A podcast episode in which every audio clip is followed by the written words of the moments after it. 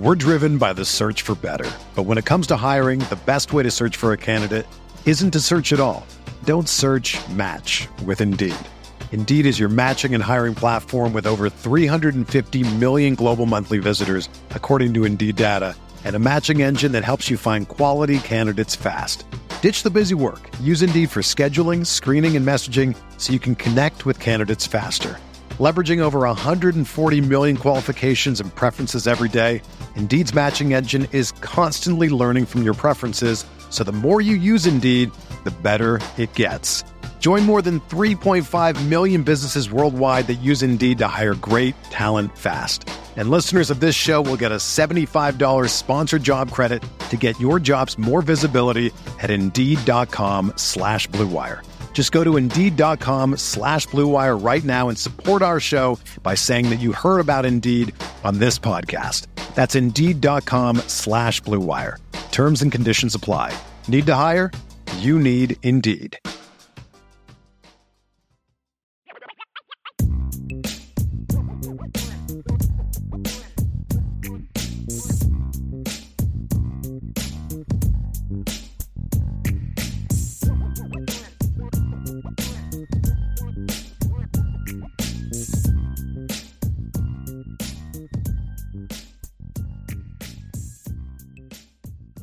Notre Dame fans, welcome back to another edition of the Irish Breakdown Podcast. It is Sunday night, a little after seven o'clock. We were trying to get our our uh, ducks in a row copy, like our film copy down, so we had everything that we needed.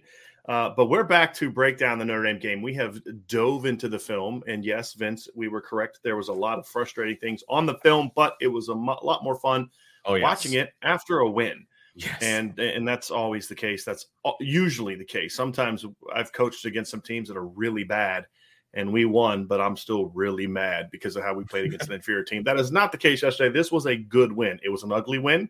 Yep. It was a sloppy win, yep. but it was a hard fought win. And there were some glimmers of hope from this game that they can build on them, right? So you can't say, hey, play this way the rest of the year and you'll be fine. Nope, got to right. get better. Right. But this was a good step in the right direction. And, and that's kind of what a little bit of the focus of tonight's show was going to be on some things that worked, some things that were there that we thought were successful, that that that you know we kind of believe as as we look at this team and what this team could be and should be and all those other areas uh, are areas that we think, hey, you know what, keep building on this, and this team has a chance to yeah. be pretty good. And that's what the focus of of this show is going to be, Vince.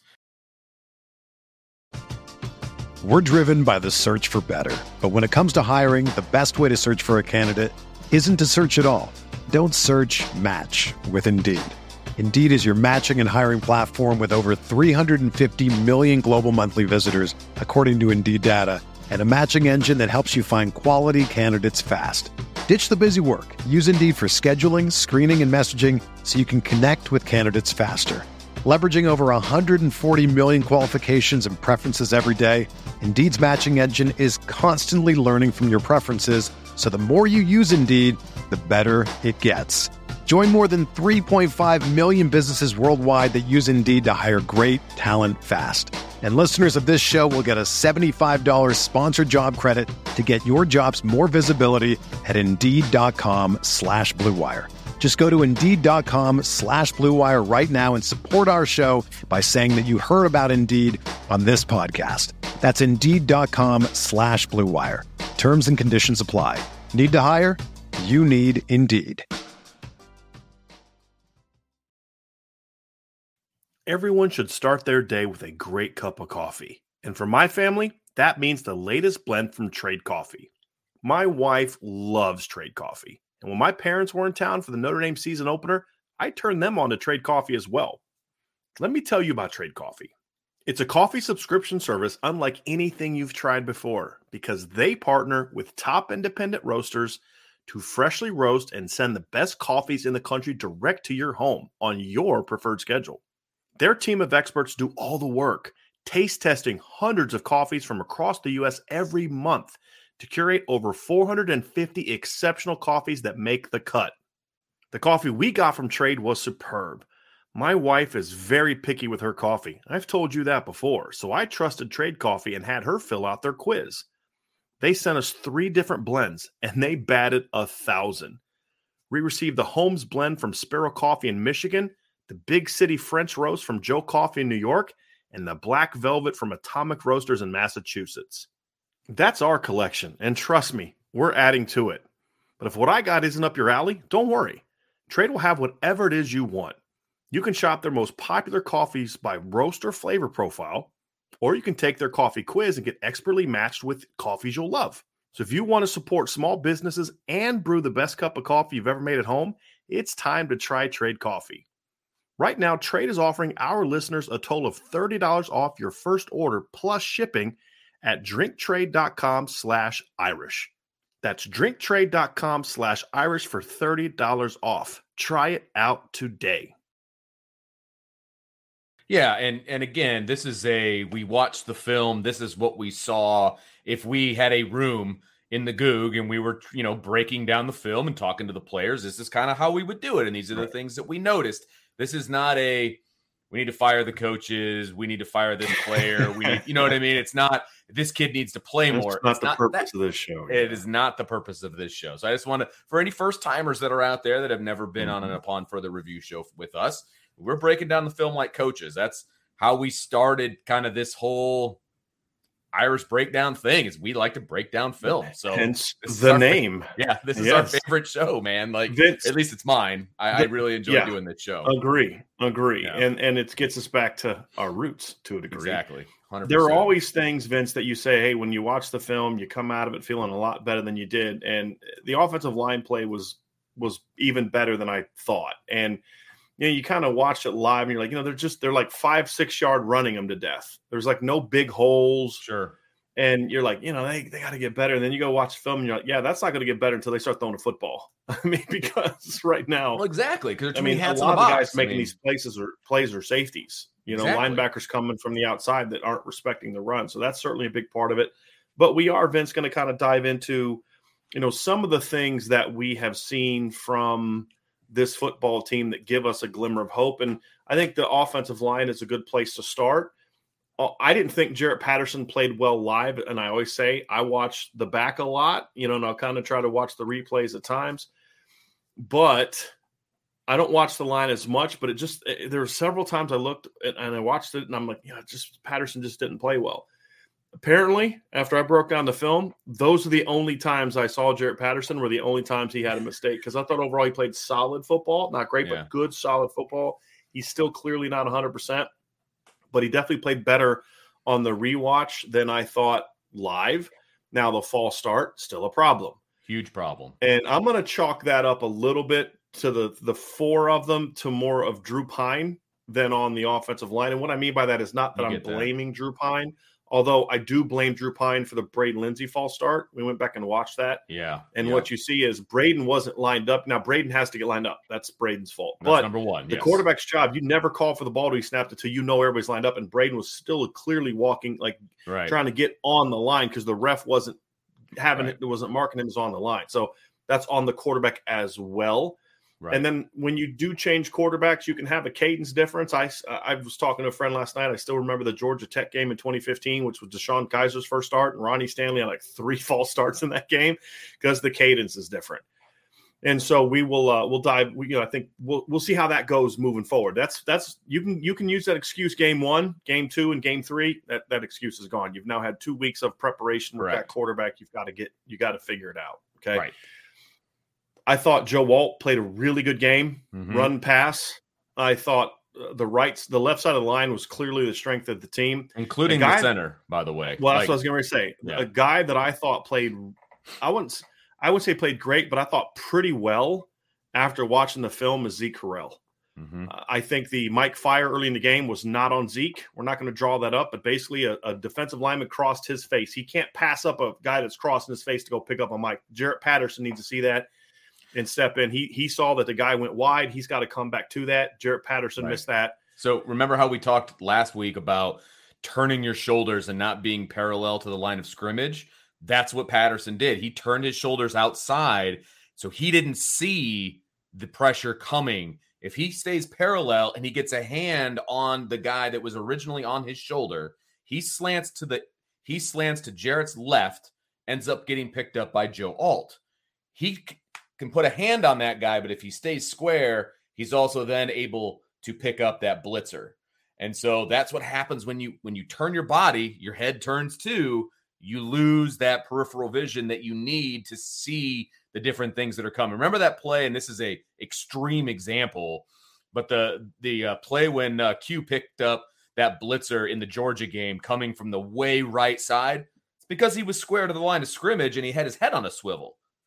You know, so I mean that's really really important, and he he just didn't do it on that play, and right. so I, I just he had his eye, he turned his head right outside, correct? You know, instead of kind of and, and, turned his shoulders like his eye, his eyes took everything else there. Yes, absolutely. where when on the play you're referring to, Q looked inside but he kept his shoulders square. His right. eyes didn't take his body yet. He, you Correct. know, then he went out. Then his body went with him. So, because he saw someplace to go and help. Correct. Yeah.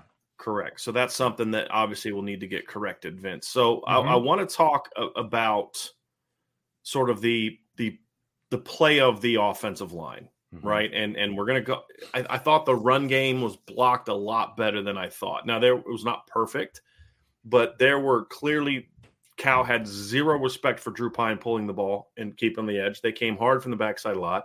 They were constantly getting eight, nine in the box post run, meaning like once they came down, the safeties were not respecting Rams deep ball. They took advantage of it a couple times in the pass game, which we'll get into, but not nearly enough. And, and they'll need to do more down the road. But again, I did think, Vince, that we saw some really good things and, and specifically so you can't be good running the football if your center doesn't play well. Right. Agreed. And I thought Zeke played a good football game. So moved his feet a lot. You right. know, there and he was going to get some the smallest was, guy he was going up against was 315 pounds. That was the point I was going to make. He and he, he had a challenge this week yeah. as far as an individual one-on-one matchup, right? Mm-hmm. Because it was a guy with a lot of size. And we've talked about Zeke Correll being undersized in the past. That's why he didn't do so hot at guard and we, you know, his better position is at center because you can be a little bit more undersized. You're doing a lot of double teaming, things like that. Mm-hmm. But you're mm-hmm. right. There was a 315, I think a 355 uh, pounder on him as well, if I remember off the top of my head. But I mean, he was dealing with some girth right. up the middle, and, and I he thought was he getting himself. movement. Yes, I thought he handled. He was getting well. movement. Yeah. yeah, he played with good pad level. He kept his feet moving. He and there was even times Vince where he was one thing he was not doing well yesterday is he was taking too narrow, so like on down blocks, he was taking like too narrow of a of a down block angle, which was allowing a guys to kind of get over the top of him a little bit. Oh, but he yeah. was recovering well and getting mm-hmm. a body on, which then allowed the backs to run by. So clearly, there's still some things to work on. He competed his tail off. He moved his feet. He played with good pad level, and he was effective. And so we're going to cause uh, we're going to cause a couple. We're going to look over a couple things uh, to uh, just ignore it uh, we, I know what you're responding to. Just ignore it, okay? Yes, sir. Um, we're gonna call, kind of call up a couple plays that yep. that that show examples of what we're talking about. Now, I thought Josh Lugg and Bright Blake Fisher were the weak side of the line, mm-hmm. and I thought Blake really struggled to get movement. He wasn't playing confidently. He wasn't coming off with the same push that Jarrett, Zeke, and Joe Alt were. Uh, St. Joe Josh Lugg just he just stops his feet too much. Vince he had a couple really nice blocks. One we're going to show, but overall, he's just got to play better, man. He's a six year senior. I'm holding right. him to a higher standard than I am Blake Fisher, who just Me had too. his fifth career start. You right. know, he's no, got to play better. And that's a that's a really good point. And there were a couple of plays where uh, Josh would get up to the second level and just kind of get he looked like he was lost yeah. almost. And he just he's just not moving his feet well. He's not getting from point A to point B very well. He's not tracking linebackers as well as he should be at this point, being mm-hmm. a sixth year senior. And you and I have talked about it in the past.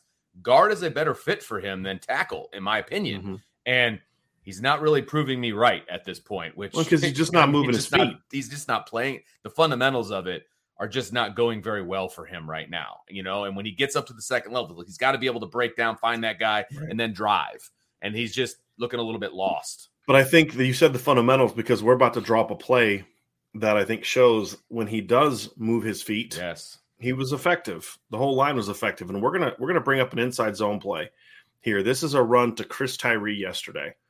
And so we're gonna we're gonna have a little fun here getting in the film room, everybody. All right. So Vince, on this particular play, let me just get this notepad out of the way and uh, get this bad boy a little bit closer here. But on this particular play, you're going to see Notre Dame, they're running inside zone this way. So it's to the offense's left. Okay. So on this particular play, zone is basically combo blocks up to a certain point. So this is the left guard and the and the center. So we talked before last week. It's covered uncovered. So on this particular play, Zeke Correll has no one on his shoulder. So he is considered an uncovered player. Okay. Jarrett Patterson has a defender lined up, and some people call this a one technique. Some people call this a two eye technique. Either way, he mm-hmm. has a defender lined up on his inside shoulder. So these two will communicate right here on working together. And then the Joe Alt's basically just blocking out there on that guy. Correct. Okay, so these two are going to work here to here. They are responsible for that. And then backside, you have the left guard here and the left tackle here. Now, this is going to be to me this call needs to be that Josh Lugg is un, is is covered because I believe this is more of a three technique Vince. I, I don't mm-hmm. know if you agree with that. That's more of a three technique. Yep. He's on the and shoulder. then not a four eye. So I think Blake is uncovered. So I agree. These two are going to work together on. You can't really see that defensive tackle. He's stacked right in front of the linebacker, but basically they're going to work on this level.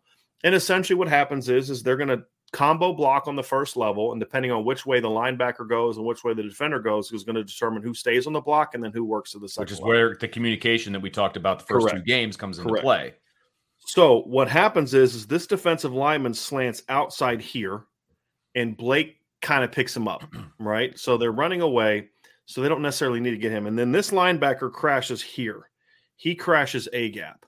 So these two work together, and Josh Lugg sees it pretty well, Vince and comes off and blocks it down and washes it down.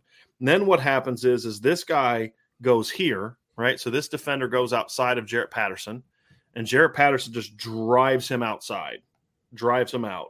And then this linebacker here crashes down here.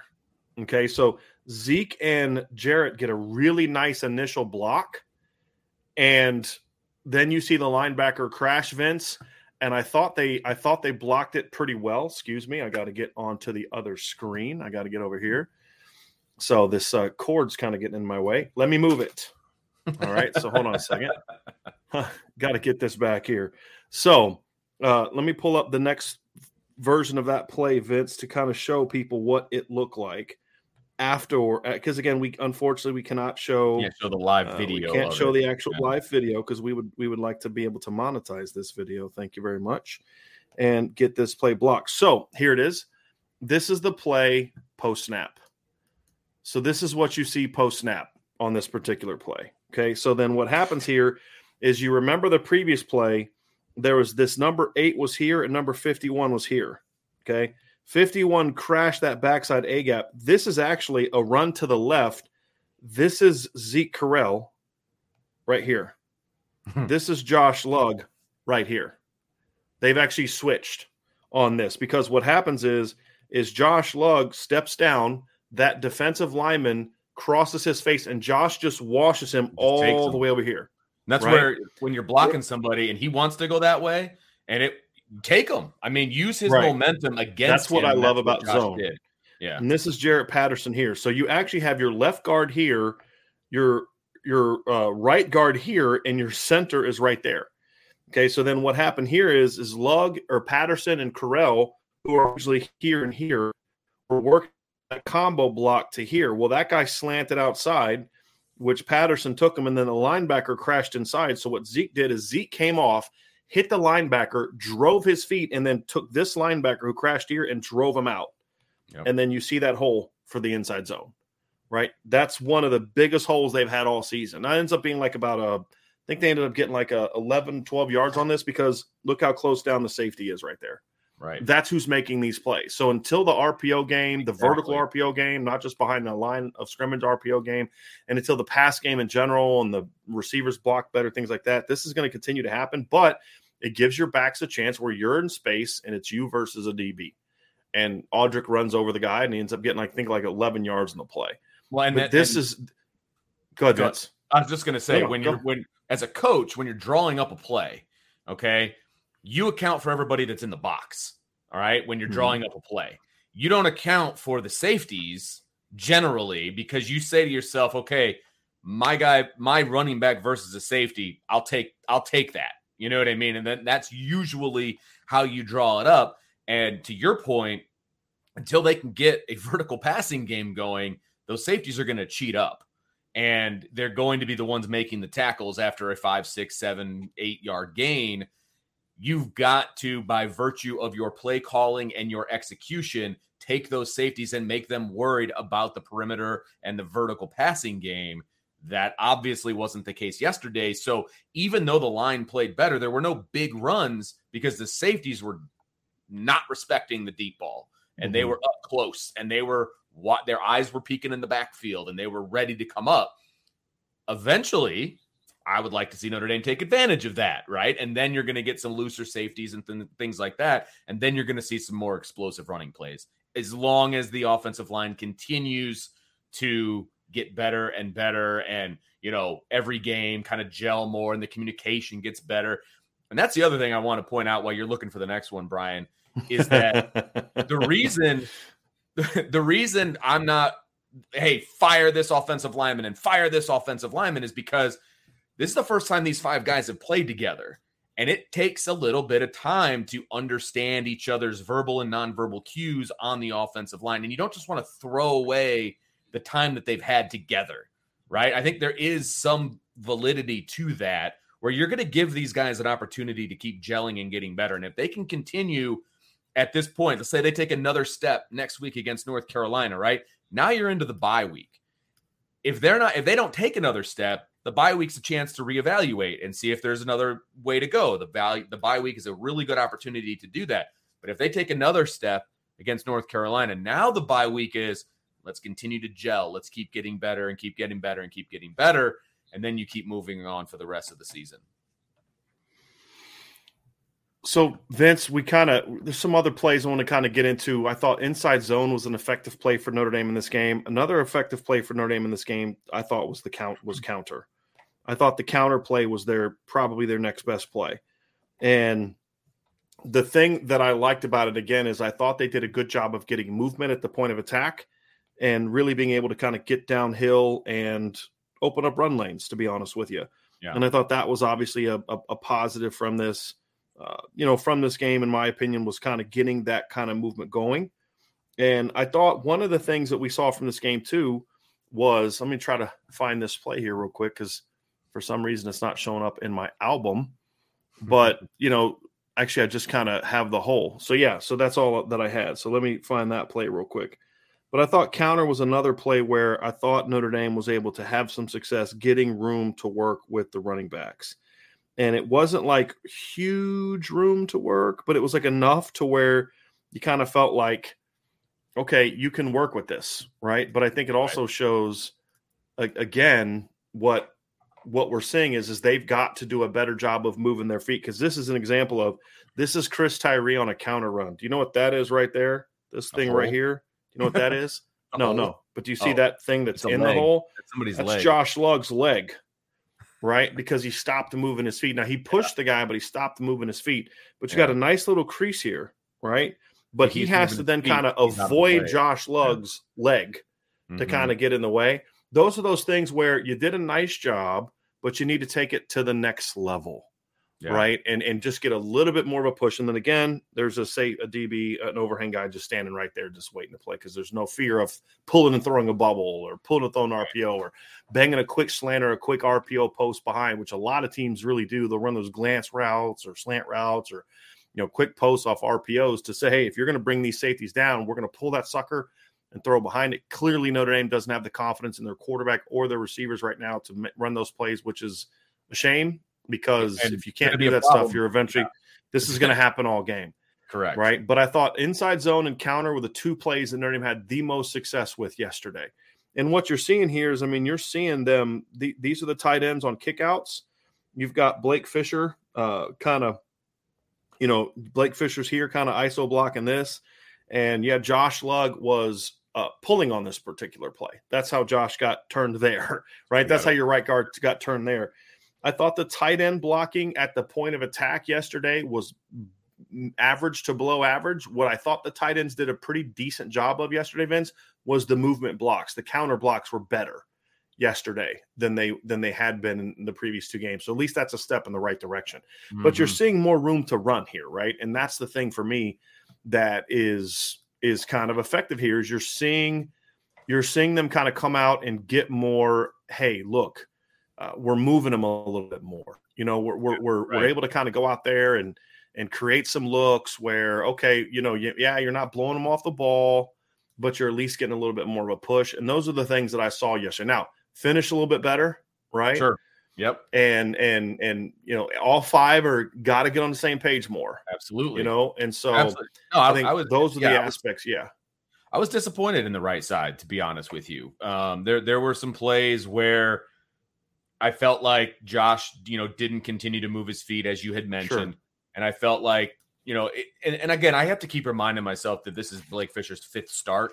Okay, mm-hmm. he's a young kid, but there are times there there was one play where they got him out in front of I want to say that it was a it was a um, not a screen but like a bubble, but they got him out in front of it.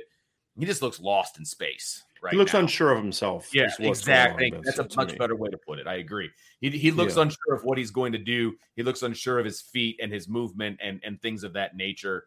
You know, I think that'll get better with time. I mean, we know that he's an impressive athlete. We know what his pedigree is but I just want to that right side has got to be better. Otherwise, you're going to be left-handed in your run game, and that's obviously not going to be great uh, as long as the left side continues to mature and get better as they go forward. But I I was really impressed with Joe Alt. I thought he had a really really good game, and I will also say in pass protection as a five, I thought they did a pretty darn good job. It look Drew Pyne had an opportunity to make some plays in the pocket. I mean, there were mm-hmm. a lot of time in the pocket. I thought the communication on pass plays outside of that Mike Fire that we talked about at the beginning, mm-hmm.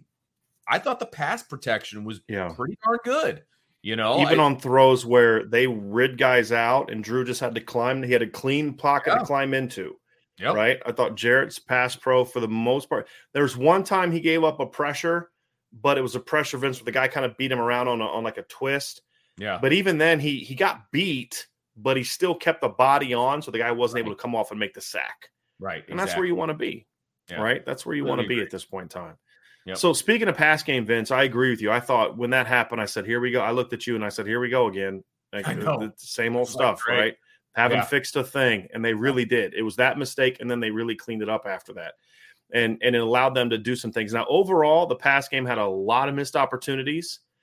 I yes. thought that the downfield pass game to the wide receivers was almost non-existent in this game. I mean, it really was almost. It was literally almost non-existent, time, right? I mean, I I don't know. I mean, there no. were just guys weren't getting open. I mean, they were they didn't call a lot, but right. the stuff they hmm. did call, you just you had guys not getting open, not working off routes, not running good routes, coming off slow, like they knew they weren't getting the ball they got to figure that out in a hurry because yeah. you cannot beat good teams consistently if you're not even trying to throw the ball outside or down the field. Uh, yeah, no, completely agree with that. And that's, I mean, I, look, Ian Book was really good at a lot of things, but he was limited throwing it downfield. And so, how did Notre Dame get beaten big games? Load the box, you know, prevent all mm-hmm. that short stuff. And now you've defeated Notre Dame's offense. Notre Dame can't yep. be one dimensional in that regard. They have to be able to push the ball down the field. My hope is that, you know, the wide receivers, number one, get better, right? Get some mm-hmm. separation, all of those different things. And number two, that Drew Pyne is I think Drew Pyne's willing to throw the ball down the field. I don't I don't see that as necessarily well, we'll, being hopefully. Hopefully. We'll see. Yeah. Yeah. We'll see. I also think schematically they need to do more things to design receivers opportunities to get the ball down the field. And I thought they did a, a, a good job on that a couple plays yesterday. I wanted to call, drop a couple of plays that I thought this is Tommy Rees at his best, and they worked out for big plays, Vince. And we're going to talk about the two big plays to the run game. Okay. And so the first one here it is right here is this is the this is the touchdown pass to Chris Tyree. Mm. So I want to show you the pre snap look and what made this play effective. So Notre Dame is in 21 personnel. Okay.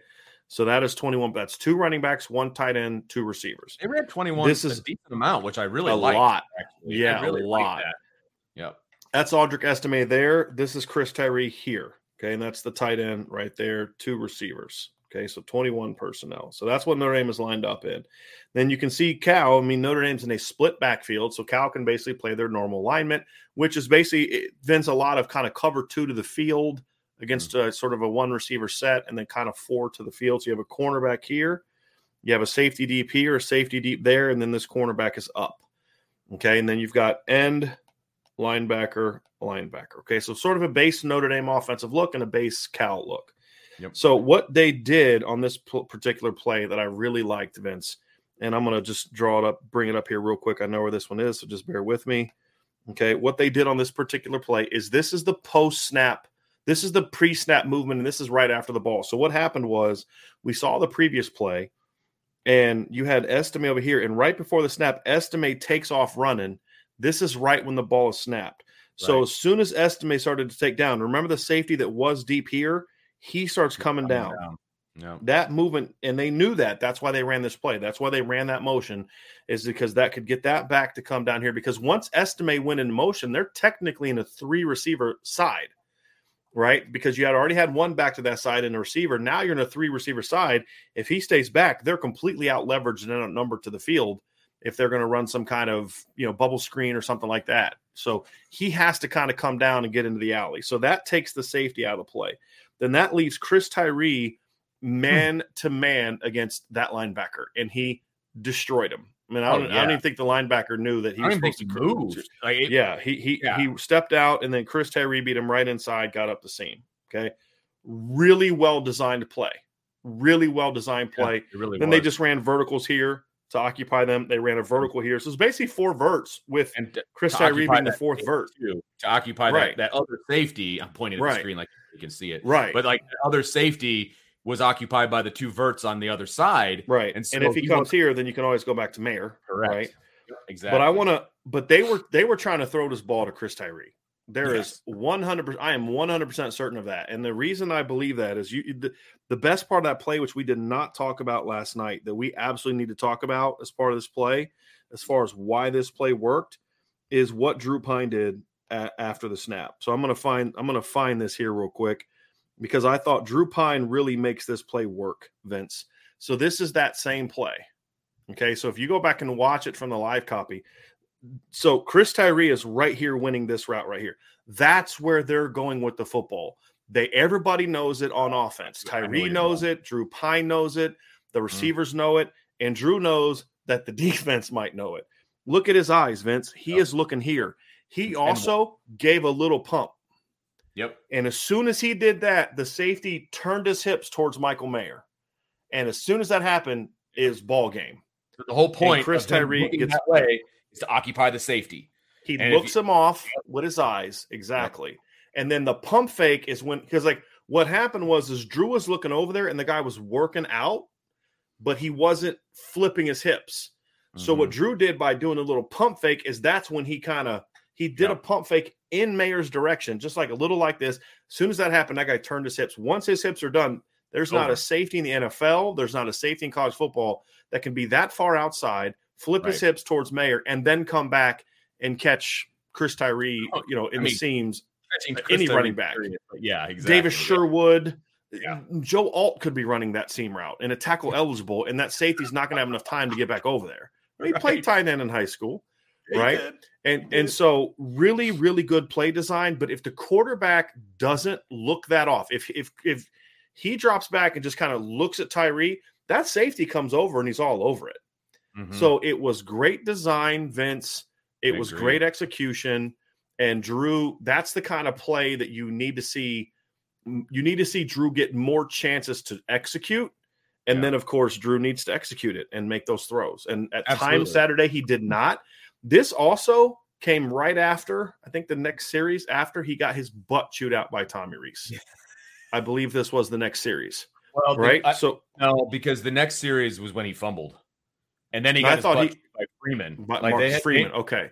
they didn't So, score. he, so after his back-to-back butt chewings, this is Yes. the next series, yes, and he leads him right down the field. Yep. So Drew Yeah. fumbles the Yep. ball, right? So I'm gonna look at my notes. Drew fumbles the ball. They lose the ball. The Yep. very next series, he co- he leads them down the field on a touchdown pass and throws a touchdown pass.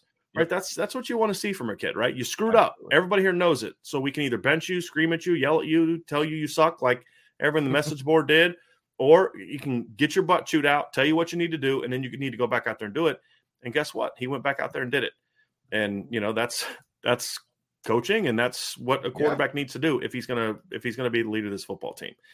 So I want to get to a, another a, couple other things too, or two Vince in the past game that I thought was I really liked, and, and it was a, the the way that the the, the play to Audric Estime uh, that came out in the the the set up the Michael Mayer touchdown, which by the way, the the route that Michael Mayer put on that guy was just oh. absurd.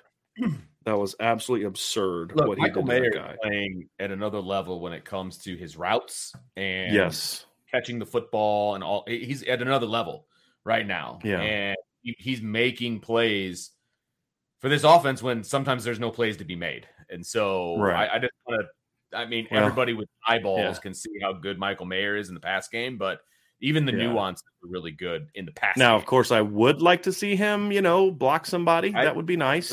You know, completely agree with that. Yep. But uh, at least in the run game, we're seeing him do some really good things. So the next play that I want to bring up, Vince, is the uh, pass to Audric Estime.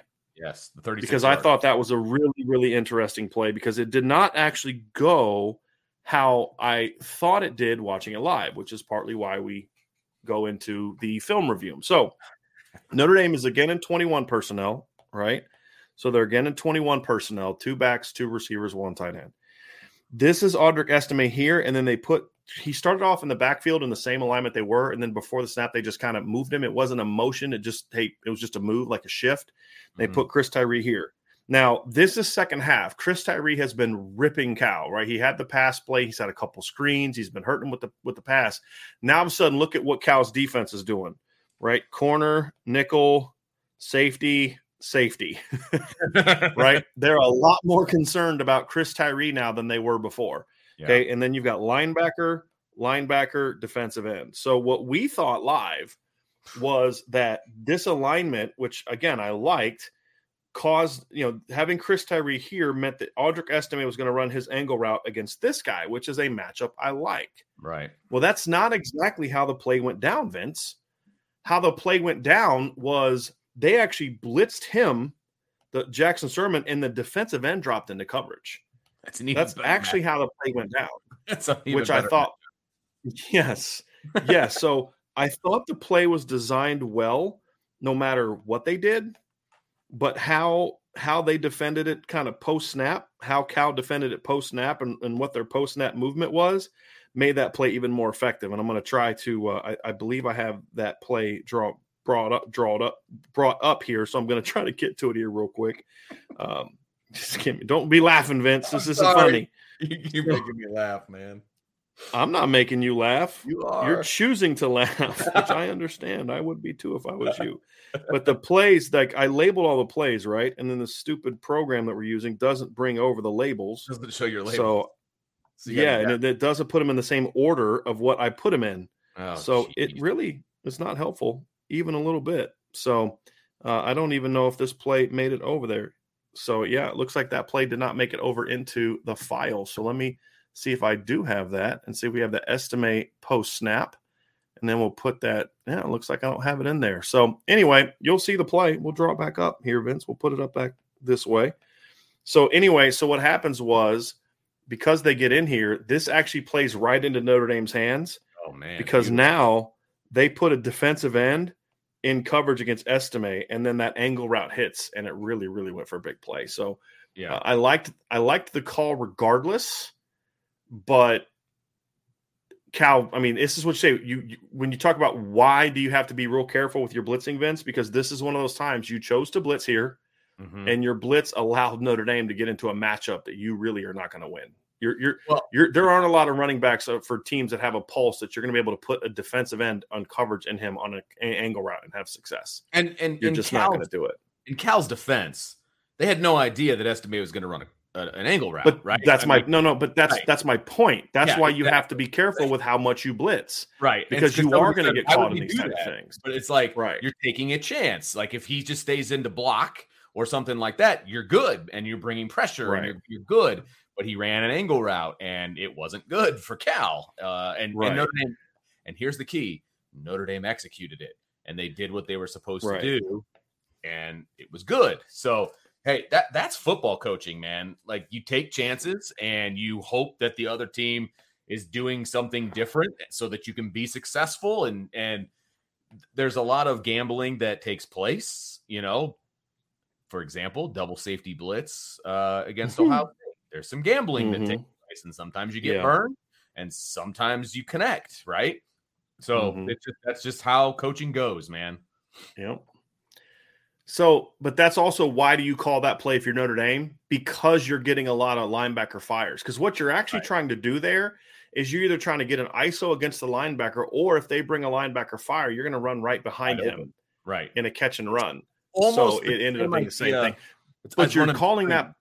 But you're calling that sort of, yeah. It's, yeah, it's I mean, yeah. You're trying to get a guy in space, take advantage of the blitz, but right. you're calling that because they're bringing so many linebacker fires. That's why you're calling that play. So Notre Dame didn't just uh, what should we run here? Uh, let's try this angle route. Why were the angle routes a part of this? And they ran five or six of them in this game. This is the one mm-hmm. that they threw.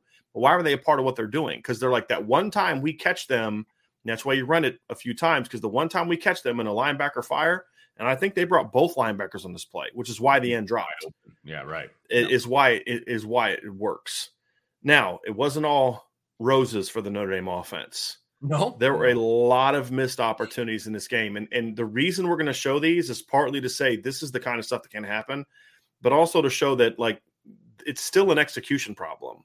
Mm-hmm. It's not guys not being able to get open and all that other kind of stuff. It still comes down to you got to be able to execute simple stuff, and we're going to show a couple examples here, Vince.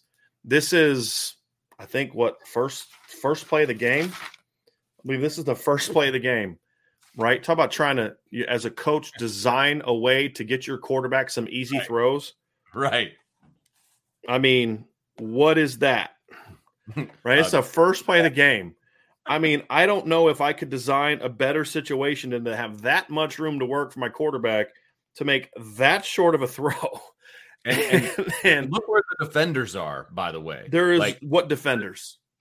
Well, that's my point. So, like the corner failing because you're running them off, right? Right. And there's no linebackers following him. I mean, this is literally pitch and catch, and it was not executed well. And you know whether whether Drew was just too hyped or whatever, you just you can't spike this into the ground.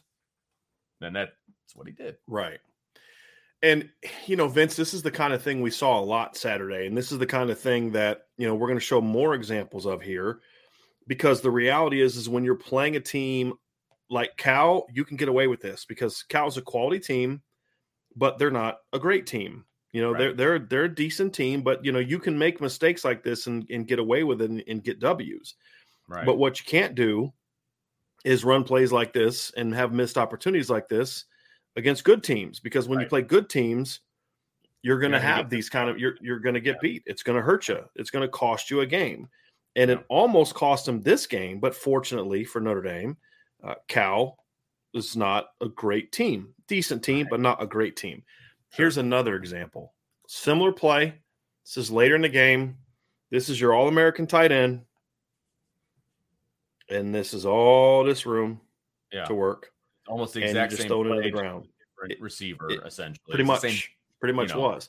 Now, and this is Joe Wilkins blocking no one.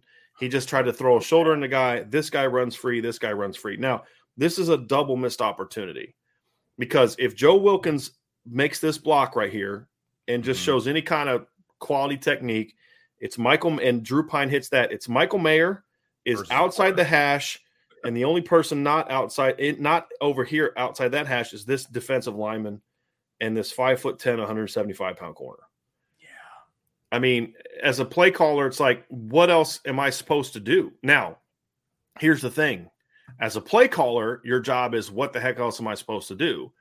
As the offensive coordinator and quarterbacks coach, your job is to coach those guys up in a way where they don't make those kind of mistakes and they sure. execute the, the game sure. better, right? I mean, that's all part of it, right? I mean, so you're like, hey, as a play caller, everything is is rosy. As a, you know, as a guy that uh, is designing the offense, then yeah, I understand. It's it's it's frustrating. So there was another play that we're gonna we're gonna uh, draw up here, Vince, and this is the seam route to Michael Mayer. Mm-hmm. Another now, this is another missed opportunity. Another missed yeah. opportunity. So on this particular play, it's third and nine because Notre Dame was in a third and four, and they fall started. So Notre Dame is basically running their their all go concept again, right? So what that means is all verts concept is everybody's running a vertical route on the outside or a seam route on the inside. Now, any team that knows how to coach all verts knows that you have conversions built in, meaning if you're running a go route here and this corner bails at the snap, then you're going to run to a spe- specified depth and stop. Either some teams will do comeback, some teams will just do stops. Depends on uh, you know how they teach it. And then inside, you have routes where you're going to kind of work upside this seam. You're going to work upside this seam. You have to make sure the spacing is good. Like this guy right. can't get into here. You right. got to avoid that. You've got to work outside this seam, have proper spacing. Right. And then we if this guy kind of bails, right. Yeah. Right. We always talk numbers, numbers, seam, seam, numbers, just to right. have landmarks for kids to to find. And the landmarks will be different in high school for college because of the, the different. For, correct. Yeah. Correct. Exactly. So uh, you have to get on your landmark. So what happens here is this guy bails, okay, and this guy bails, and then Michael Mayer runs up the seam. They brought, I think it was this guy fired and this guy dropped. So what happened was is Mayer gets up the seam, and the linebacker kind of drops underneath Mayer. So the mistake that Drew Pyne made, and what he has to do is Mayer is going to kind of have an opening here. He's got to throw that ball out into space and let Mayer go get it. That's what he has to do. And what he tried to do was throw it over the linebacker with some zip. Now you can throw it over the linebacker, but you got to put a little bit of touch on it to get it up over him to allow Mayer to kind of keep running and go up and get it. But the ideal decision here is to throw that ball over the middle, Vince, because what happened was is when they brought this fire, this guy here, this guy here, there was a big window right here, and it should have been about as easy of a third and a nine conversion as you're going to have. Correct and when you're watching this game, Vince, it's like these are the kind of things that you constantly see that say, you know, you, you just can't have these kind of mistakes because these aren't these aren't play calling mistakes. You know, right. these aren't, you know, well, and we'll show one more here. That's why Tommy Rees is so upset. He's like, right. Well, but you know what? Your job is to teach these. You know. A coordinator is responsible hmm. for a team not executing as well. No, no, oh, position coaches, position coaches got to take some of this too. Here's another example. You've got a tight end blocking. This is a this was a design swing screen to Chris Tyree. It goes for like one yard. Okay. You got the tight end has this guy sealed, and then a defensive lineman chasing there. And then this is Lorenzo Styles, who literally blocks no one. He literally was here, Vince, and he just ran right down there and blocked no one. This is him falling down after trying to react to block him. So, first of all, the corner was up and the safety was deep. I think he should have blocked the corner. Some teams that's never ask. Yeah. Huh? I was going to say some teams will. Go ahead, Vince. I was just going to say, depending on how it's taught, you you, uh-huh. you go with first threat, and first threat is that mm-hmm. corner, not the safety. Yeah, we did MDM, uh-huh. most dangerous man, is there how we taught it. MDM. Some teams will just always say block the safety. I hate. I, th- I think that's stupid. I think that's like 20 years ago stuff. It's block the most dangerous man. I want the running back going against the guy that has the most ground to cover to get to him. Is my thing. Yeah. But even if you just block him, then you've got Chris Tyree in space. But what ends up happening is Tyree's here and both of these guys kind of closing the football, and there's really nowhere for him to go. But it's just another opportunity, another example, Vince, of offensively, you're just not executing simple stuff. You're not blocking a safety, you're not blocking a corner, you're not coming right. down and getting certain guys, and those are the type of things that you're just seeing way too much of from the receivers. And it's a sophomore like Lorenzo Styles or a fifth year guy like Joe Wilkins, and everybody Can't in between. And like Tobias Merriweather comes in the game. He's supposed to go in motion. He doesn't go. Play gets blown up, and we don't see him again the rest of the game. That's true. Okay, I can't trust him. Here's my point. How is that any different than what Joe Wilkins did twice on Saturday? How is that any different than Lorenzo Styles right there whiffing on two straight guys? How is that any different on Matt Salerno still not knowing how to run an in cut? He just runs into a guy and then pushes off and comes inside. Thank God the ball didn't get thrown to him because it would have been another pass interference. How is it any different than Jaden Thomas missing blocks or not getting open? I mean, Jaden Thomas was out there for several snaps on Saturday and you could barely notice him. He's not really blocking that great. They're not using him in the pass game. He's just a decoy. Okay, yeah. why does a freshman have a higher standard of like a sort of a higher burden of proof than the veterans? Why do the veterans get to make stupid mistakes and bad mistakes and lazy mistakes? And they mm-hmm. get they're fine. You're going to get back in there. But if a freshman comes in and God forbid he makes a mistake, we don't see him again. That that's the kind of trust crap that I'm sick of hearing about because why do you hold the 18 year olds to a higher standard than you hold the guys that have been in your program for a while? And mm-hmm. that's why Braden, that's why Tobias Merriweather doesn't play. And that's a mistake, in my opinion, because you didn't give him a ton of reps in practice. And he gets out there and you just use him as a blocker. And then he doesn't, you know, get in position on one particular play. And what happened was is Drew was kind of motion trying to motion him and Zeke snapped the ball. And yeah. there was a miscommunication on the handoff or like a the timing that was in off the handoff, and Drew just kept it and ran around the edge. Right. It's kind of what happened. Well, okay, Tobias messed up, but that's no different than Joe Wilkins messing up. It's no different than Josh Lugg messing up. It's no different than your your fifth year senior captain messing up on a false start on third and five. It's no different than your fifth year senior wide receiver and your quarterback who's a junior not doing what they need to do, which causes a third and one to turn into a third and six. It's no different than what you're seeing everywhere else. But for the freshman, the standard is apparently higher.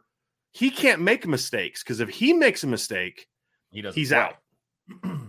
And that's the that's the mentality they have on offense right now. And it's got to change. It's got to change like a week ago, but it's definitely got to change now because the reality is, I would argue that two of your four most talented players on your offense basically just don't play. And when they have played, they've just been brought in to be blockers. And that's Eli Raridon and Tobias Merriweather. Right. And yes, Tobias played. Okay. Freaking get him in the field on the game more. Get him more reps in practice because right now you know what you have in Matt Salerno and you know what you have in Jaden Thomas, and it's not going to be good enough to beat Clemson. Right. It's not going to be good enough to beat USC. And, so get him in there now, get him coached up and ready for those games. It's not going to be good enough to beat BYU, most likely. Those guys' execution in the game isn't going to change if they get a few fewer reps during practice either, is what I'm saying. Mm-hmm. So, you know, getting Merriweather some reps in, in practice will help him, but I don't see anything changing with those other guys. That if, if, things are going to change, they just they need to change it themselves. Right. It's not going to be about reps in practice. Mm-hmm. Well, it, it is about reps in practice because you can't expect the guy to. I get what you're saying, Vince, but it's also about reps in practice because you need to get the young guy enough reps in practice that he can make that mistake on well, Wednesday. Right. I'm right? saying I get what you're saying. Like I know the right. guys don't. That's what right. I'm saying. Well, they are getting the reps and still screwing up. Is my right. point. So I don't think so, it's going to change you know, let the young kid who's begging to get on the field play, you know, and that, but that's the stuff we've seen for 12 years, that previous 12 years, and I'm tired of it, right? This is why your offense stinks right now. Let's be honest. It's not because your freshmen made a mistake. It's because your veterans are making mistakes. Multiple. So at least put the, the kid who's clearly your most talented player at the position on right. the field. Because you know my, I mean? and with, with wide receiver blocking, Wide receiver blocking, yes, it's about technique, but it's also about effort. It's ninety percent effort. effort. It's Vince. It's ninety percent want to.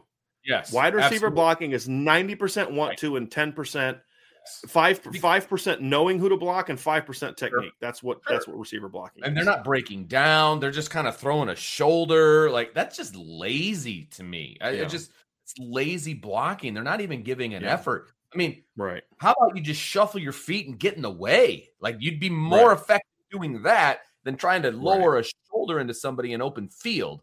You know how easy it is mm-hmm. to get around somebody who's just trying to lower a shoulder into yep. you. I mean, yeah, fifth year senior. Yeah, and that's just, the frustrating thing. It was a fifth year senior. Yeah.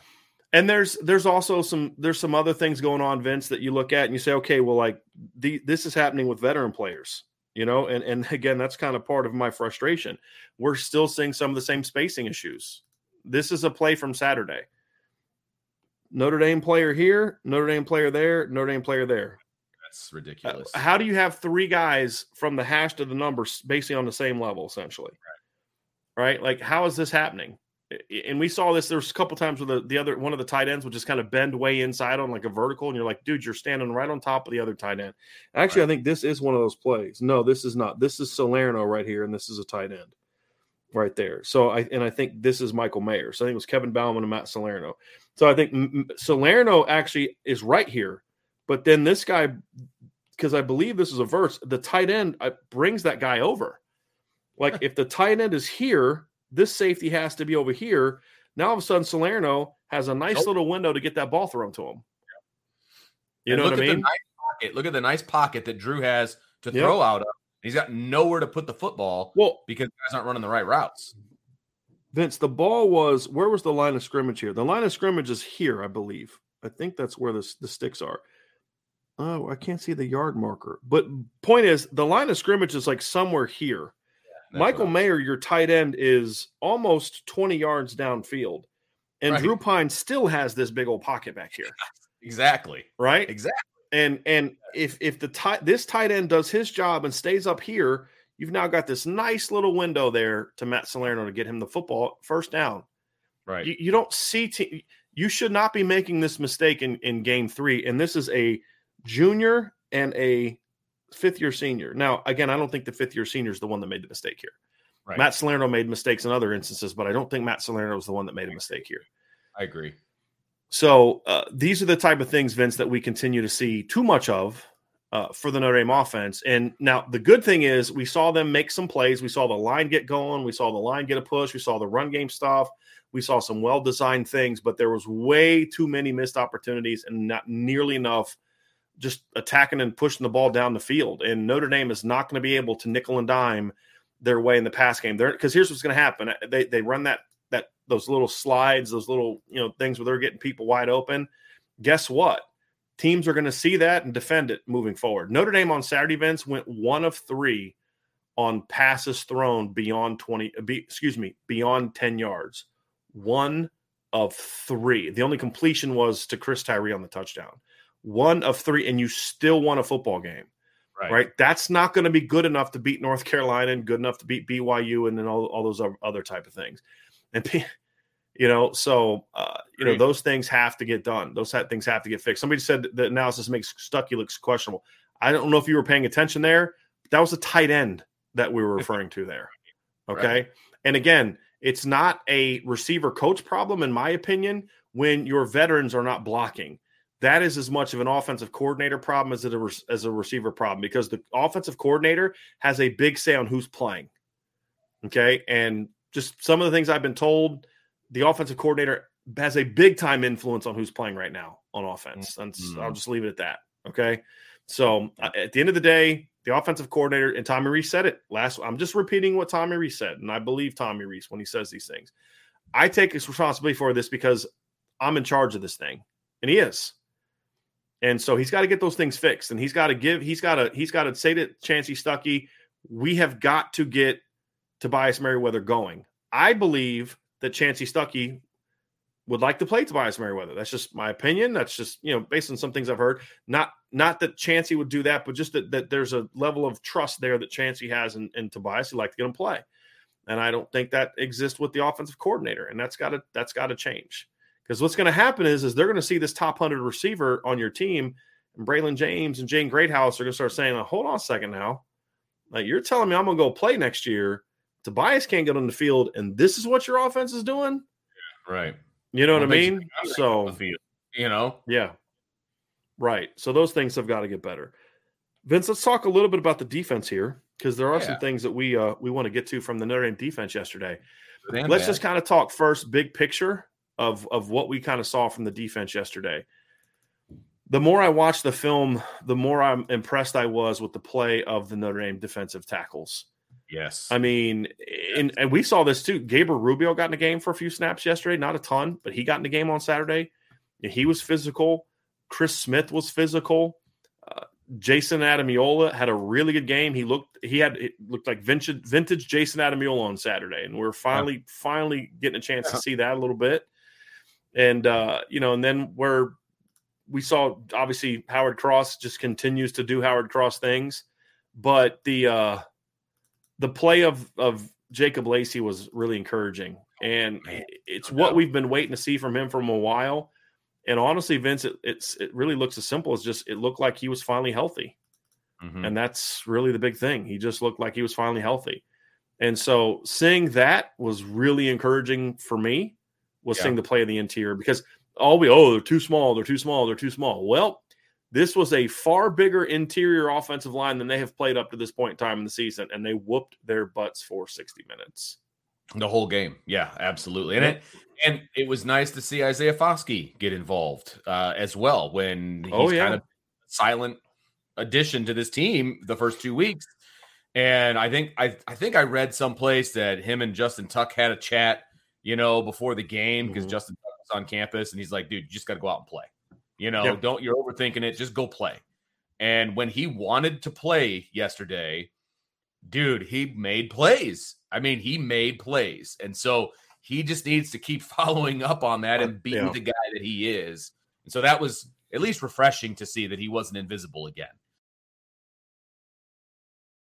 Whether you're a world class athlete or a podcaster like me, we all understand the importance of mental and physical well being and proper recovery for top notch performance. That's why I'm excited that Unified Healing is sponsoring podcasts on the Blue Wire Network. Unifyd Healing is a new and super innovative global network of wellness centers powered by Energy Enhancement System, or EE System. If you haven't heard of the EE System yet, then you'll want to listen up. This technology promotes wellness, deep relaxation, purification, and rejuvenation.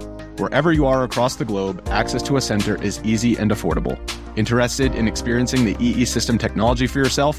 Go to unifydhealing.com slash bluewire to learn more and find a center near you. That's unifyd, U-N-I-F-Y-D, healing.com slash bluewire. No material or testimonials on the Unifyd Healing website are intended to be viewed as medical advice or a substitute for professional medical advice, diagnosis, or treatment. Always seek the advice of your physician or other qualified healthcare provider with any questions you may have regarding a medical condition or treatment and before undertaking a new healthcare regimen, including EE system. It's Kaley Cuoco for Priceline. Ready to go to your happy place for a happy price? Well, why didn't you say so? Just download the Priceline app right now and save up to 60% on hotels. So, whether it's Cousin Kevin's Kazoo concert in Kansas City, go Kevin, or Becky's Bachelorette Bash in Bermuda, you never have to miss a trip ever again. So, download the Priceline app today. Your savings are waiting. Go to your happy place for a happy price. Go to your happy price, Priceline. I thought Vince, you tell me if you agree or disagree with this. I thought he was pretty solid all game, run yeah. and pass. Absolutely. They didn't run a lot. Cal didn't run a lot, and they definitely didn't run a lot at him. They kind of ran away from him a lot. They ran towards the strong side a lot, so he didn't really see a lot of action but I thought this was the most consistent effort we've seen from Isaiah. And I don't mean effort like he wasn't playing hard in the past, but I think it's right. kind of what you said about Justin Tuck is he was thinking too much. He's like, okay, which move do I use here? Right. Make him stop your first move before you go to a counter. That's this is what I was saying last week when we were talking about baseball. You know, it's in high school. People say, why don't you throw curveball or change up? So no, we hit my fastball. When I hit my right. fastball, I'll throw something different. Exactly. Same thing with Isaiah Foskey. That's the analogy we use. Make them stop your first move first, then your counter is much more effective. Yeah. And so we saw him do that. Yep. saw him do that on Saturday. And so he's got, got to carry it. Now, now you start stepping into a situation and where you say, Vince, like, okay, now you're in a situation where, okay, you had this big game. Now it's time to go out and say, build on it and know what people are going to be prepared to see, you know, that you're going to do and then go out and fix it. Right. Yeah. But the big thing is, Vince, is what we saw was the defensive line was as good as I thought it was. There were some exceptions, and we're going to draw up a couple of those things. And this is something that's got to get fixed because they're going to play some quarterback. Jack Jack Plummer had minus double digit minus yards in the first two games, and he had 81, I think it was 81 gained yards on Saturday on scrambles. Not all of us on the defensive line. He had one 10 plus yard scramble that was on a corner fire. Uh, not and some of it's on the linebackers, but we're gonna we're gonna kind of show an example of one of the thing one of the plays and I'm just going to Vince kind of talk through. I'm going to set the scene here real quick. This is a third and 12. Notre okay. Dame is in a. I, it looks to me, Vince, like they were in kind of a two man look, is what I thought I saw. So you have man coverage here, mm-hmm. right? Man coverage here, man coverage here, and man coverage here, and then Correct. two safeties deep playing over the top. Okay. Correct and everything was uh, from my copy because you get to all 22 but from my mm-hmm. copy everybody kind of was it was a vertical situation. All verts. yeah, yeah, all, all verts. absolutely yep. and, so and then jd bertrand is playing the back. Yes. Yeah he's one-on-one with the back. No doubt about that. So you want me to continue? Like get, yeah. run the, the play? Okay. Yeah. So so this is a play where again it was all verts. So that means the safeties are bailing. That means that the corners and all the other guys that are one on one, they turn their back because that's how you play one on one. I mean, you turn your back to the line of scrimmage and you play the eyes or the hands or whatever if the ball is in the air, that kind of a thing, but you turn your back, right? Which is why the scramble was so effective, right? So it's decent pass protection, okay? Decent pass protection.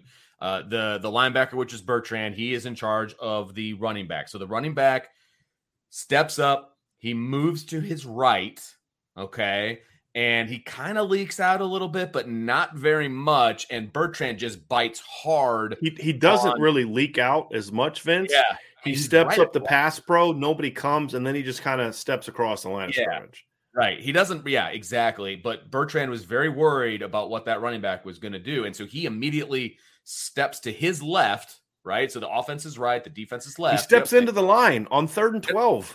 Like right. And here's what he needed to do, right?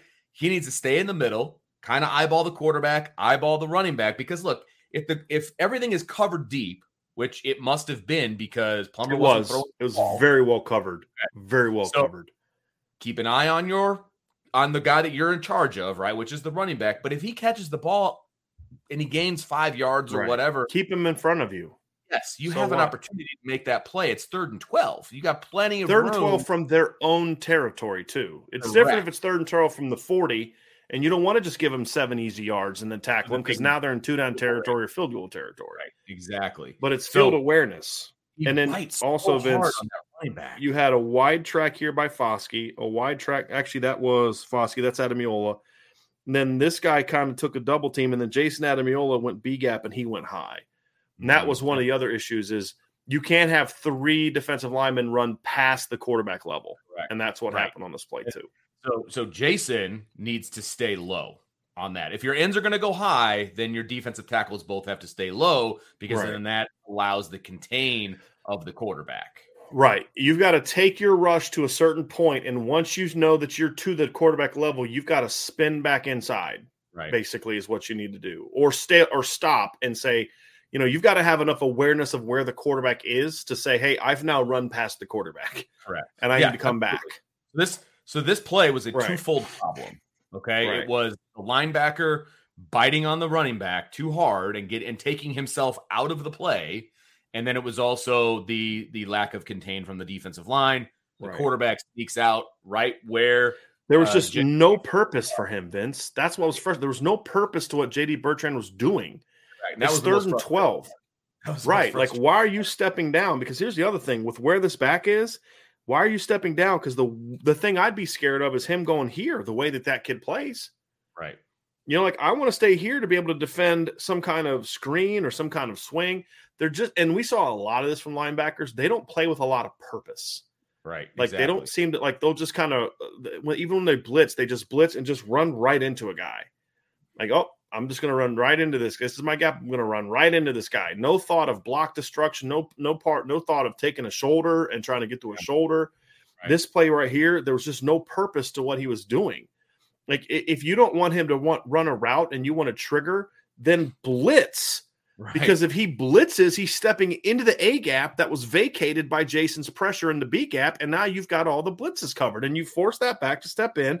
And then Jack Plummer's got to get outside. And then you have a little bit more of a chance of Foskey or somebody maybe getting off and chasing him, which they did. That's another thing, too, they didn't do is the defensive ends didn't do a good job of the outside contain on other plays. It wasn't an issue on this particular play, but it was an issue on other play, Vin- plays, Vince. And that, I mean, look, here's the deal. You take those two, you take the quarterback scrambles away, and Oh. Cal maybe has 10 points. right. Absolutely. Like, I mean, they just, they could do nothing. They could I do mean, they- nothing in this game. on a fourth down. They, so that was third and long, first down.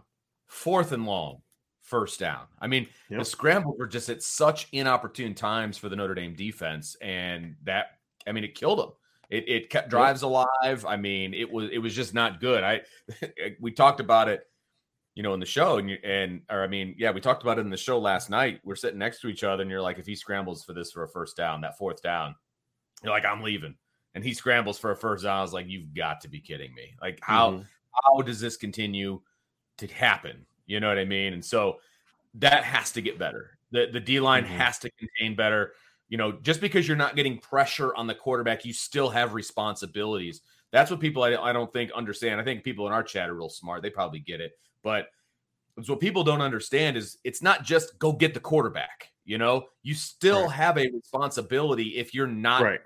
involved in a sack. Go get You the have to- quarterback within the structure of the defense. Right. Exactly. And so that that is something that they need to work on. There's no doubt. Now, they were Right. getting good pressure, especially up the middle, like you mentioned. I mean, I, I they that was- dominated the Cal offensive linemen. I mean, just No simple as that. The mistake, the, the, the losses were contained, missed assignments. It was never OG Cal blocked you well there. Right. And the next couple plays are going to be examples of that. And this is something that Notre Dame needs to fix now because Yes. with North Carolina and BYU on their schedule, these this next play, for example, is going to be a big one, Vince. And this is a bubble screen. And I said this to you beforehand, Vince. If I'm a team playing Notre Dame, I'm going to bubble screen you to death yeah, because they Mhm. just they're they, they constantly leave themselves out This leveraged. This one was And this, yes, like so, w- what Vince thought was, and we could be mistaken. Well, one of us is. it's one of two things. It's not one of us is, but let- one. There were two options we thought are possible here, and Right. one of them is incorrect. But basically, there's like this little half fake here, and both linebackers kind of come like this. They either bite really hard on the fake, or mm. what I think is the case, they're coming on a double fire, right? And so then what happens is, is Cal just runs a bubble screen, and just simple as that, and they gain ten plus yards, and it is the easiest ten plus yards I've ever Oh. seen a team get on a bubble screen. Yes. And this happens way too much. Like, I don't know why Cal doesn't go back to this more in this game, to be honest with you. Now, this guy's got to do a better job of getting off blocks and just blowing this thing up. But even if you blow that up, look how soft you are here and look how far you're coming here. I mean, you've got a blocker to account for those two guys. And this guy's got to come from 11 yards off the ball and Mhm. 13 yards away from that guy Right. in order to kind of get down there, like you're you're not putting your defenders in a good position on that Yeah. one. If you're Right. going to play this guy this deep, then these guys need to be up tighter. yeah, Is my big thing. Can't- everybody you're play it. at that point. This is Right. this is saying throw ball. like you gotta if you're a good offense, you check to this play. Like I mean, Right. it's it's such a gimme that you check to this play, and Yeah, that was this the- was on a second and one, Vince. yeah yes So it's not even Correct. like this was like third and twelve. This is a second and one. Mhm. Like this, Yep. this is in the first half. They had just run a corner fire. This is the play. So no, this is excuse me. This is first and ten. This is the play after this corner fire where, where Cam Hart. It's uh, fourth series, Vince. This is the play right after Cam Hart had the corner fire, or Clarence Lewis had the corner fire that he missed, and he didn't tackle the quarterback. gotcha This is the next play, and they just run a bubble screen for eleven yards. yeah And honestly, I am really surprised they didn't do this more. I, I Right. think that was Oh, a mistake by them absolutely. not to And- do this more. and not only were they playing such off coverage, the safety, who is you would think responsible for the third receiver, his initial steps, and I get that a safety's initial steps are backwards, right? But he goes Mm-hmm. almost three and a half yards back, right? Before he realizes I got to get downhill now. You know what I mean? And again, he's 13 yards off. He's not going to be able to prevent a lot of it. But as soon as you see this guy leak out as a bubble situation, man, you got to be coming and you got to come Mhm. now. And Yep. especially if you've got, especially if you're right and the linebackers were doing, were, were, you know, double firing, the safety has to come right now because normally I want my, my linebacker to kind of slow play that a little bit and then come over the top and be, and chase that down. Right. And then you allow your safety to come down, et cetera, et cetera. But if you know that both linebackers are coming right now, you've got to get downhill faster than that. And so, yeah, that was just a that was too easy. It was too easy. Here was here was another mistake from the defense that I kind of think uh, shows the the issues that they're having at linebacker. To be honest with you, Vince, and this is a play that you and I talked about. Number one, this is a play where note where T- Cal is in a twelve personnel. So again, twelve personnel, one running back, two tight ends. So here's tight end number one, tight end number two. They have Notre Dame out leverage. Now they're okay here, Vince, on the edge, but Notre Dame is in an eagle front, double eagle front, right? And that means basically you have a defensive lineman on the outside shade there, defensive, and I'm talking like old school double eagle, not like the modern double eagle where you've kind of like four eyes, where you kind of play a little bit of both. They're both here inside uh, on the outside shade of the guard, and then a center here. And so Cal sees this, and they simply run an outside zone here, and it makes it really hard, really easy to seal those. And then what makes it worse is you had a really, really bad run fit there from from Jack Kiser, and this whole play was just kind of a mess. But you had two issues here. Number one, you had the defensive line out out out leveraged. The problem is, as we talked about it last night, linebackers have to make the defensive linemen right, and the DBs have to make the linebackers right when it comes to run fits. And what happens here is Jack just completely over pursues the play and, you know, la- allows it to kind of cut back inside of him. And when those things are happening defensively, you're going to have problems. And it was just another example of one of many, many examples of how bad the linebackers play. Because I'm going to say something now, Vin. I want, to tell, I want you to tell me if you agree or disagree with me. After watching the film. It speaks volumes how well the Notre Dame defensive line and secondary are playing right now. It speaks volumes how well they're playing that Notre Dame can be as good as they were on Saturday for the most part with how bad the linebackers played. You have to be pretty dominant on the first and third levels yeah. for that to be the case. No, that's and that's point. That's a good because point because you have to work part mistakes.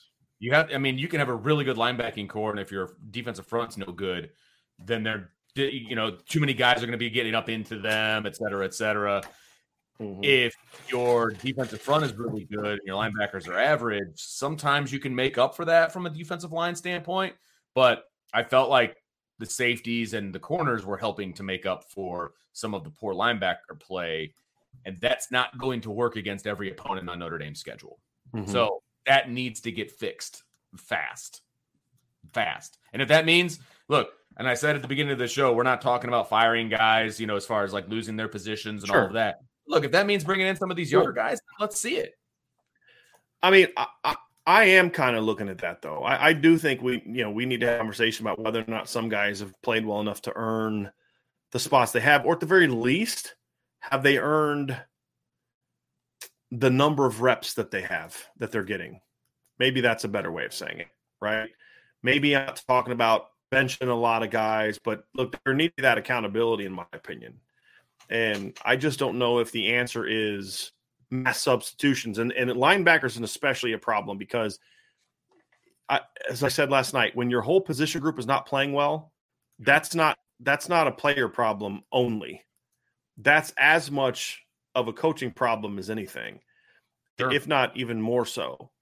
So I, I, know that the easy answer for fans is always blame the players. I get it, right? Oh, why is sure. Tobias playing? Oh, clearly he's not doing work. It, it can't be the guys making six and seven figures because they're smarter than everybody else, and we have to trust the coaches. And whatever they do is absolutely correct. And it's clearly that Tobias Merriweather isn't isn't doing what he needs to do. That's clearly the problem, right? Okay, sure, whatever. Uh, you know, I, I I get really tired of those things from people. Oh, the linebackers stink. Bench them, put in new guys, and everything is fine Right? no, everything is not fine because the reality is is your linebackers are not playing well. All of your linebackers not playing well. And when True. all of your linebackers not playing well, that goes way deeper than a coaching problem. Way deeper than a coaching problem. And until that gets fixed, this is gonna this is gonna continue to happen, Vince. Yeah. And that's what people need to understand and appreciate is this particular position isn't as much about as a okay, hey, fix the coaching as much as it is. I mean, fix the players as much as it is fix the coaching. Because again, sure. name me a linebacker right now that's playing well. Yeah, I can't. I can't. Like you can't. When that's happening across the board, this goes way deeper than way deeper than okay, your linebackers aren't playing well. Yeah, way right. deeper than that if they're gonna be if they're gonna compete at an elite level defensively, I'm not even talking about the team as a whole. I'm just talking about defense. If they're gonna compete at an elite level, they need to get better because we've seen the secondary play at pretty elite level or getting close or approaching an elite level. We've seen the defensive line start to approach an elite level, right? I haven't seen that step right now from the defensive line. That's the biggest problem for me. So if this whole if this defense as a whole is going to be playing at an elite level, then the, the linebackers have to step up, period. And if that's a coaching situation, if that's a player situation, it needs to get figured out right now because they're about to play a pretty prolific offense here next week. Where if the linebackers don't play well, I mean, they're going to be lighting up the scoreboard like it's like they're in Vegas. Right. I mean, it's going to be well. You know, I don't I don't know about that because if if the linebackers could play poorly and they could hold Ohio State to 21 points, they can keep North Carolina down enough. But here's here's here's where I'll agree with you, Vince. you now put a lot of pressure on your D line and your line in your secondary to play great. And you can't keep asking your secondary to play great week after week after week. Eventually, they're going to have an off game. Sure. They will. Yeah. Every great unit, every unit does. I don't care how good you are, how bad you're. Alabama's offense last year scores almost 50 points a game all year. Then they go play Auburn and they can't score a point for like 50 some minutes, right? Mhm. Every team has a bad game. The minute that the Notre Dame secondary has a bad game, this team is in big, big trouble. Big, big trouble. The way that the linebackers are playing. So, so I understand the point you're making, and I think you're being a bit hyperbolic, but like realistically, they can keep Carolina down enough to win the game, assuming their offense wakes up. But what if this is the week that the that the secondary has a bad game? They're Right. playing a really good offensive coordinator, Phil Longo. Yeah. This is the this is the best offensive mind they've faced since Ryan Day, and Phil Longo can score some points, right? I mean, you know, so does Notre Dame have the personnel up front to dominate the line? Do they have the per, per, personnel in the secondary to keep this thing, you know, to keep the points down enough? Yeah, sure. But this defense, this offense, more than the others, is going to attack the linebackers. Cal did not attack the linebackers almost at all right. except for like you know lining their running back out wide and having them run go routes and they missed one and didn't throw another right north carolina is going to say we're going after eight we're going after 27 in the second half we're going after 52 we're going after 24 because they haven't stopped anybody all year I agree. and if they don't play well carolina will score but you can do enough to keep the points down to still win the game assuming your d line and secondary plays great again but the line pardon me the linebackers got to stop putting him in that situation vince that's Vince. We got two super chats we're going to get to. Streamyard is is acting funky tonight. Both of Yeah. our connections are a little little jacked up. That's not on us. That's a Streamyard issue. I don't know what their problem is. Annoying. Yeah, so we're going to wrap this up soon because I don't like the quality the, of of this right now, and it's it's frustrating me. But we did have two super chats that I did want to get to, and I wanted to thank all of you for being a part of the show tonight. It's uh, it was a great great crowd tonight. Yes. But I do want to get to these super two super chats. We have one from here from um, uh, Martin Naufel. Uh, thank you for the super chat, Martin, very very much. This is uh, recruit Usher thirty two. Linebackers look fast, look lost. Excuse me. No read step, run fit angles, etc. Agree with all that. Uh, what does our linebacker rover rotation look like with J- J- uh, JD Bertrand being out for the first half? Lastly, do linebackers have too much on their plate? God bless and go Irish. Thank you, Martin. So I agree with Aaron. They look lost, no read steps, bad run fits, bad run fit angles. Just the, the embarrassing plays that we, I mean, they were embarrassing. What we saw from Maris chasing Jack Plummer and then Bo Bauer, fifth year senior, falling for that paint, paint, pump fake reminded me of Carlo Calabrese doing that against Matt Barkley back in 2011. You remember that? Like just no reason for that at all. And and so to me, that's all a problem. I think Bo Bauer steps into the starting lineup with JD out, and I would imagine Junior Chilamaka is the number two guy. Yeah. Uh, get I- we might we might see some stuff with Jack Kiser, especially against Carolina when they're in their 11 and 10 personnel. I think we'll see some stuff where Maris and Jack Kiser are both inside and they go nickel. I think we'll see that as well. So it's not just Bo playing, but I think we'll see more of Jack Kiser inside, which hasn't been great last couple weeks, to be completely honest with you. But that's not a shot on Jack because they're all playing poorly. Right. But I think we'll see more of that in this game too. Uh, do the linebackers too much on the plate? I think that's I think that right there, Martin, is getting to the heart of the issue right there. Right. Vince. Jack of all trades, yeah. master of none. And we we've Right. kind of talked about that in the past because if you look at the linebacker depth chart, you you've got the same three guys or four guys everywhere, first and second team. Like it's just like they're all cross training and and and when you look at it as a whole, it's great to have guys be multi-positional and all of those different things. That's great. You're recruiting them. But we need these guys to be really good at one position and they're not right now. I I, I, do feel like that's part of it. I, I agree. I think they've got too much on their plate.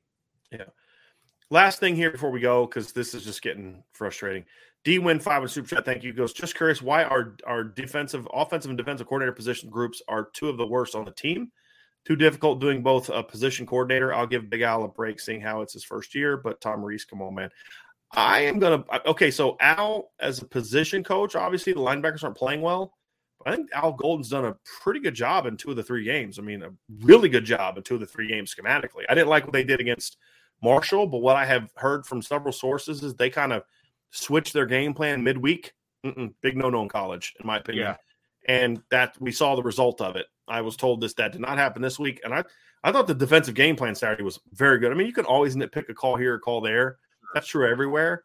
But I thought for the most part, the defensive game plan was very good on Saturday. Very good. We saw adjustments for things that had hurt them the week before against Marshall. We saw them adjust some things, more, be more aggressive with their coverages, take away the quick game. We saw them turn the defensive line loose. All that stuff is is positives, right? Now, yes, the position coach wise, yeah, that's a problem.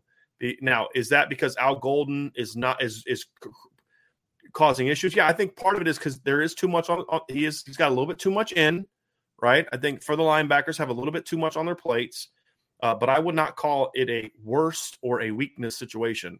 The linebackers got to play better. There's some coaching things happening that are causing the linebackers not to play well, but as a coordinator, I think Al Golden's done a really good job, really good job so far.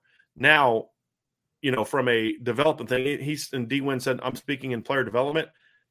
Quarterback, I agree with. Linebacker, I don't necessarily agree with yet. I mean, Al Golden's in, like you like you said, th- three games, right? Right, right. You so really talk about development. Yeah.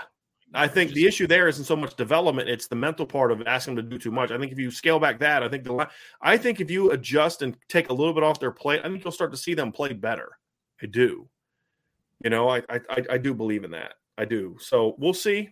You know, we'll see. But yeah, you're you can't have coordinators who their position group's not playing well. You can't do that. And if yeah. you're going to do that, you need to restructure your your situation to where they're not having to coach position or find coaches that can do both. And and remember, there's only X amount of coaches that you can have. So you're, you're you can't just go hire a bunch of people, you know, to, to take that burden off their plate.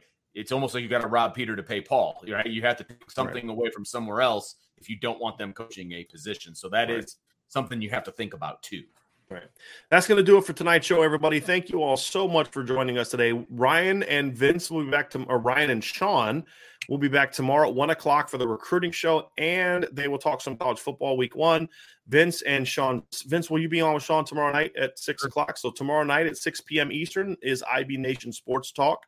That'll be uh, Sean Stiers and Vince D'Addario, this guy right there.